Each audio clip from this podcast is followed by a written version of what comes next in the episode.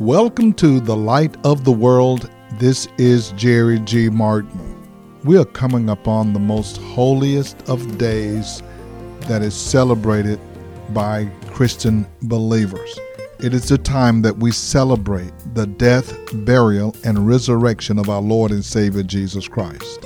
We're going to present you a series of messages that will help you to understand what Jesus Christ did, but more importantly, why he did it. It was to offer sinful people eternal life. I want you to listen closely and even contact someone in your family who needs to know the gospel of Jesus Christ. At the end of today's message, we're going to share an opportunity for you or anyone you know to come to know Jesus. Come and go with us as we walk in the light of God's Word nothing but the blood of Jesus. So it was that atonement. And when you read the Old Testament, the Day of Atonement, that is coming back one with God. That word atonement, if you look at it, it, is at one meant, being at one with God again. So he brought us back at one with God. And, and that death also, Jesus' death also conquered sin and death. He conquered death. First John chapter 1 verse 7 says, "But if we walk in the light as he is in the light, we have fellowship with one another, and the blood of Jesus Christ, his son, cleanse us from all sins. It cleanses us and purify us, and we don't have to worry about death anymore because we're not going to have the second death because we died the first death. We we died to sin when we came to Jesus Christ. We, we died. That's why we uh, have this act of baptism. That's that symbolism that shows that we are buried with Christ again, uh, symbolically, and we are brought up as a new creation in Christ Jesus. Paul says in Colossians chapter 3 if you have been risen with Christ, and when he rose, we rose. When he got up, we got up with him. Kenneth Wuest said in his commentary, and he said this, and while we are having this fellowship with him, the blood of Jesus, his son, keeps constantly cleansing us from sins of omission, sins of ignorance, sins we know nothing about in our lives for the reason that we have not grown in grace enough to see that they are sins. These would prevent our fellowship with God if this divine provision of the constant cleansing away of the defilement of sin in our lives was not taken care of by the blood of the Lord Jesus Christ. So, holy is the God in whom we have this fellowship. So, what's the difference between a believer and a sinner? And I know that some people, well, even though they're saved, they'll get up and say, I'm just a sinner saved by grace. Well, I don't say I'm a sinner saved by grace, I'm a saint saved by grace. Because Paul said we are saints. And this, this shed blood that keeps cleansing us, he says, from all sins. He keeps cleansing us, and we are covered by the blood of Jesus Christ. He, he cleanses us, so we're no longer a sinner. We might be a saint who sin from time to time, but we're not a sinner. That's not who we are. In fact, we should be sinless. Somebody said, we're not sinless, but we ought to be sinning less. And less. And less. You see, because He's already paid for us, He's already redeemed us. The price has been paid in full, and His blood covers us. And that's why He said, if you confess your sin, you can, he, He's faithful and just to forgive you and cleanse you from all unrighteousness. He's talking to believers. Hebrews says this in Hebrews 9:14. How much more then will the blood of Christ who through the eternal Spirit offered himself unblemished to God, cleanse our conscience from acts that lead to death, so that we may serve a living God. Sin should have no control over us. See, the enemy is the accuser of the brethren. That's why Paul says, There is therefore now no condemnation for those who are where? In Christ Jesus. There is no condemnation for those of us who are in Christ Jesus. The Holy Spirit brings conviction, the devil brings condemnation. He wants to condemn you, tell you you're not, you can't look at you, look at what you've done, look at what you said. You can't live holy. That's condemnation. Conviction says, listen, get that right with God and keep on going. We see the extent of Christ's humiliation in his death. He, the Son of God, who humbled himself to come down. He didn't have to. He humbled himself. And I can just imagine what he might have been thinking. And I can I, I, I give him lots of credit for taking what he took when he didn't have to.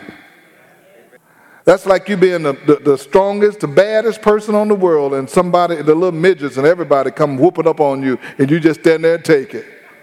They spitting on you. They they hitting you. They they talking about you. They criticizing you and, and everything else. And you just taking it. And you know, he says, I can call legions of angels to come and get me out of this. But this is what I'm going to take because he, the Bible says in Hebrews, for uh, for he he looked through the cross to see our redemption and he says i'm not to i'm not going to forsake my assignment because i see through the cross for the joy set before him, he endured the cross.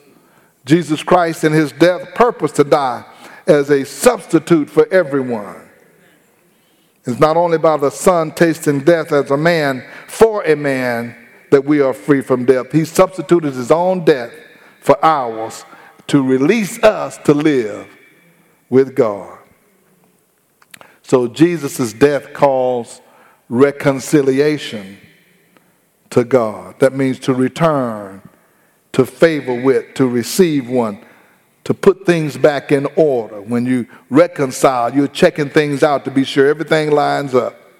If you ever reconcile your checking account, you know you starting. Some people, y'all don't do that. Y'all just look and see what you got left in the bank and keep on going. But we reconcile ours. I want to see what's on the statement and see what we actually have and see and, and, and check every penny and get it down to where everything reconciles. And then when you click that uh, software to say you reconcile, it says you've reconciled. Uh, congratulations, you've got it down to the penny. That means you brought everything into an alignment with what's supposed to have been happening. That the statement that they've sent you from the bank aligns with what you said you sent, you spent. And the Lord came and said, Let me reconcile these people to what was supposed to be happening. They're supposed to be coming back to God. And I'm coming back to reconcile and be sure everything is taken care of so that they can be put back where they belong and they can be reconciled to Christ. He reconciled us to God. Paul said this in Romans 5 8, but God demonstrated his own love for us in this that while we were yet sinners, Christ died for us. Since we now have been justified by his blood, how much more shall we be saved from God's wrath through him? For if, when we were God's enemies, we were reconciled to him through the death of his son. How much more, having been reconciled, shall we be saved through his life? And not only is this so, but we also rejoice in God through our Lord Jesus Christ, through whom we have now received reconciliation. You know, now these are Paul making a legal argument and, and, and giving us um, the, the system and and the protocol and all of the things that happen to us. So these are, these are not shouting words. But if you understand this, you need to, you'll have a, a, a peace in your heart and an understanding in your heart because what the enemy will always do, he'll come back and make you think you don't have nothing. And when you're going through trouble, he make you think God love you and nobody loves you and all this. If you don't know anything else, you ought to know I've been reconciled. I've been brought into an alignment. I am saved. Jesus Christ came to save me, and if the, the worst thing that could ever happen to me in my life is I die and go to heaven. So don't let the enemy just beat you up about what you don't have. Say, you know, I got reconciliation. I got the I should have the joy of the Lord. So John carefully us, shows us that Scripture is being fulfilled through the death of Jesus Christ on the cross. There are chapters in the Old Testament which are especially concerned with the crucifixion, and they talk about it. There are 28 prophecies fulfilled while he was hanging on the cross. Our thirst is one of them. That's the fulfillment of Psalm 69 21. So Jesus said, It is finished. What was finished? Your redemption. It's done. That's why you don't have to do any work for salvation. In his report to his father, Jesus said in John 17, 4, I have finished the work which you gave me to do. Once there was an evangelist who was approached by a young man who said, What must I do to be saved? The evangelist says, It's too late. The young man was alarmed. What do you mean it's too late? I can't be saved? Is there anything I can do? The evangelist says, No, it's too late. Jesus did everything already. All you have to do is believe. So people ask, What must I do to resave, be saved? You don't have to go and do something. Just believe. Jesus did all the work. That's why he said the work is finished.